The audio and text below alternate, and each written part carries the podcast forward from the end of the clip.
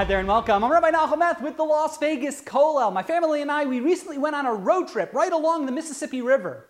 I love American history, particularly the Civil War, so my family humored me, and along our trip, we stopped at a bunch of really interesting Civil War places, places that had real significance during the American Civil War. First place that we stopped was Belmont, Missouri. Belmont, Missouri was the site of General Ulysses Grant, his first battle during the American Civil War.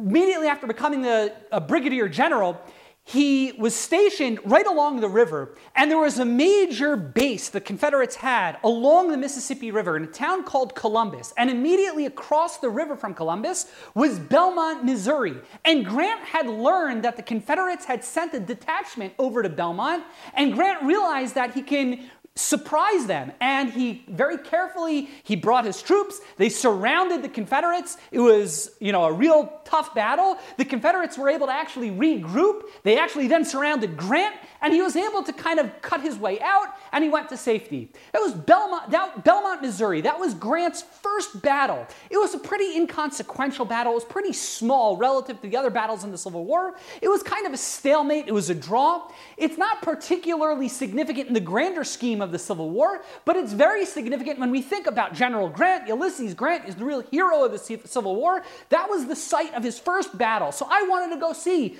Belmont, Missouri. Our next stop was at Cairo, Illinois. Cairo, Illinois sits at the lowest most part, the southernmost part of Illinois, which at the time was the southernmost part of the entire Union. It's actually farther south in Richmond, Virginia.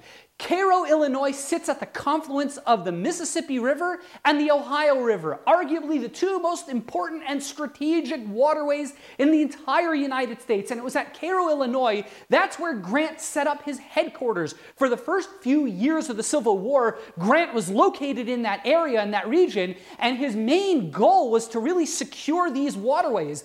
Back in the day, this is really where the rivers were really the way that armies were able to move, that you were able to move supplies and goods using the rivers as navigation. And Grant set up his headquarters at Cairo, Illinois, right literally at the confluence of the Ohio and Mississippi rivers. And if you go upstream, up the Ohio River just a few miles, you hit the confluence of the Tennessee River and the Cumberland River. A tremendously strategic point is Cairo, Illinois, and we went to go visit it. We then continued on our journey to Fort Henry. Fort Henry sits right on the banks of the Tennessee River. And that's where the Confederates had a very powerful fort to really control all the navigation going up and down the Tennessee River. And Grant, after Belmont, he went back to Cairo, regrouped, and he had this great idea. He would go on a surprise attack and capture Fort Henry. And indeed he did. He did. And historically, Fort Henry was actually the site of the first Union victory of the entire Civil War. It was a very significant victory, a very significant battle, the first Union victory of the entire Civil War. So I wanted to go check out Fort Henry. If you study Rabbi Moshe Chaim Luzzatto's classic work, Mesilas Yesharim, Path of the Just, he talks about setting goals and what goals we have in life.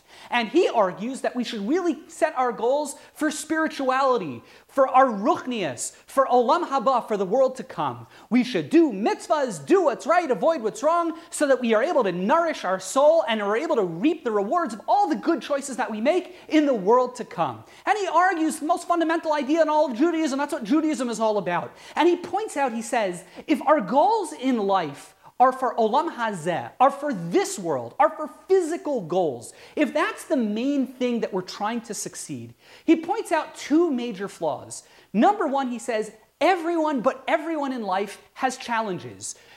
Anyone, you look at the most successful person who's wealthy, he's gonna have health problems. He might have relationship problems. He might have some other type of problem. Everyone has challenges. People have financial problems. People have problems with their spouses, with their kids, with their friends, with their neighbors, with their bosses. We all have challenges. And the, the Mesilas Yesharim, Rabbi Luzzatto points out, Echad Mine Elef, one out of a thousand people really finds peace and happiness in this world in terms of accumulating physical goals. One out of a thousand people really has it all. And then Rabbi Luzzatto points out a second argument, and this is a really crucial idea. He says, even if you're that guy that you found peace, you found happiness, you found contentment in life, He points out the reality is Father Time is undefeated. We're all mortal. And if we stop and think about our mortality, for some that could be a very depressing thought. But Rabbi Luzzatto spins it. He says, no, it's actually a very positive and uplifting, uplifting thought. You see, if our goals in this life, if our goals in this world are to achieve physical successes, wealth, health, relationships, if that's my only goal, those are ends in their own right. Rabbi Luzzatto points out those are temporary. They're here today, gone tomorrow. We're all on the clock. We're all going to pass on at some point. However, Rabbi Luzzatto argues, if we recognize that that's not the point of this world, Olam Hazeh, this world is about spirituality. It's about really getting to the Olam Haba, to the afterlife. If we have that in mind, so then it makes sense. Yes, there are challenges. Yes, I'm going to have certain imperfections in my life, but this world is not what it's all about.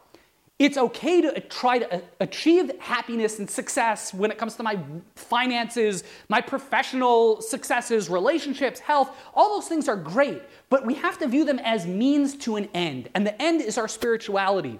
If we view those things, those goals, as ends in their own right, Rabbi Luzzatto points out look around, look around all of us. Even the most successful people, the most happiest of people, they're all mortal. Everything comes to an end. Nothing is permanent. And if we focus on that lack of permanence, if we focus on our mortality, it should be a positive motivator to really make sure that our goals and our values are al- aligned to achieve spiritual success.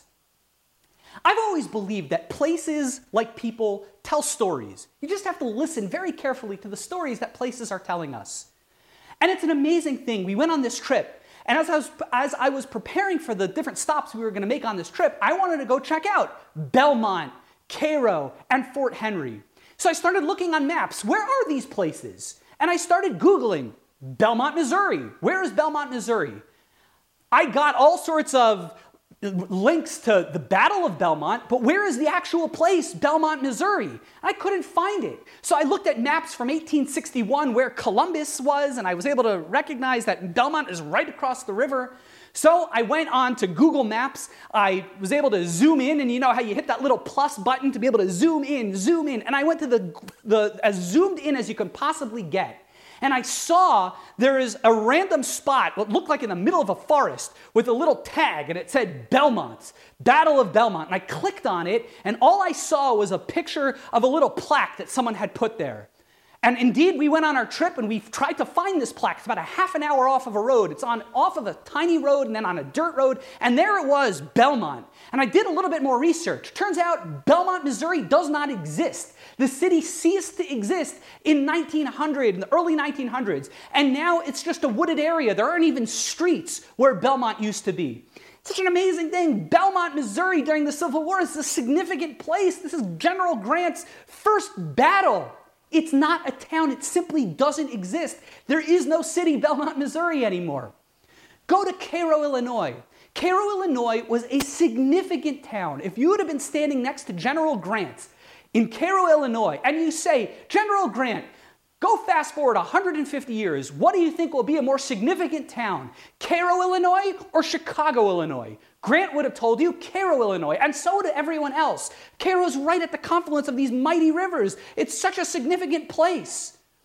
Go to Cairo today, it is a ghost town, literally an abandoned town, block after block, buildings, structures, and houses, and all sorts of things. There is nobody there. It is a completely desolate town. It was shocking to see how vacant and how void Cairo, Illinois is. One of the most strategic places in the Civil War, completely abandoned today.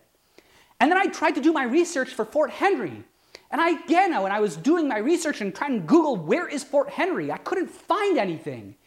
The best I could see, I saw Fort Henry Road, and I saw if you walk, again, you zoom in on Google and you wind your way up Fort Henry Road, again, I saw a plaque that said, Here is the site of Fort Henry. And then when we got there, we took a picture next to that sign at Fort Henry.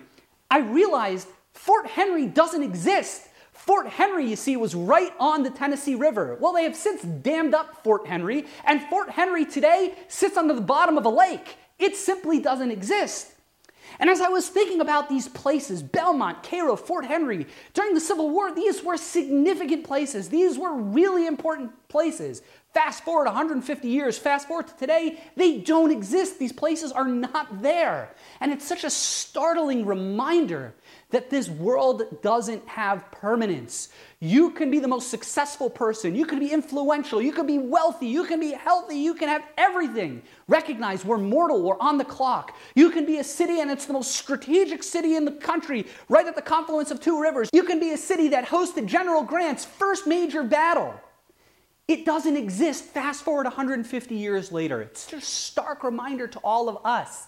Life is impermanent. Life is very temporary. Mighty places, mighty people, everything has a limit. Everything is finite. And that should be a positive motivator. It shouldn't depress us, it should rather motivate us to recognize our main goals should be spiritual. Spirituality is eternal, spirituality does live forever. Let's go ahead and remind ourselves what are our goals? What are we trying to uh, achieve in this world? How do we define success? And let's make sure that our definition of success is all about our spirituality.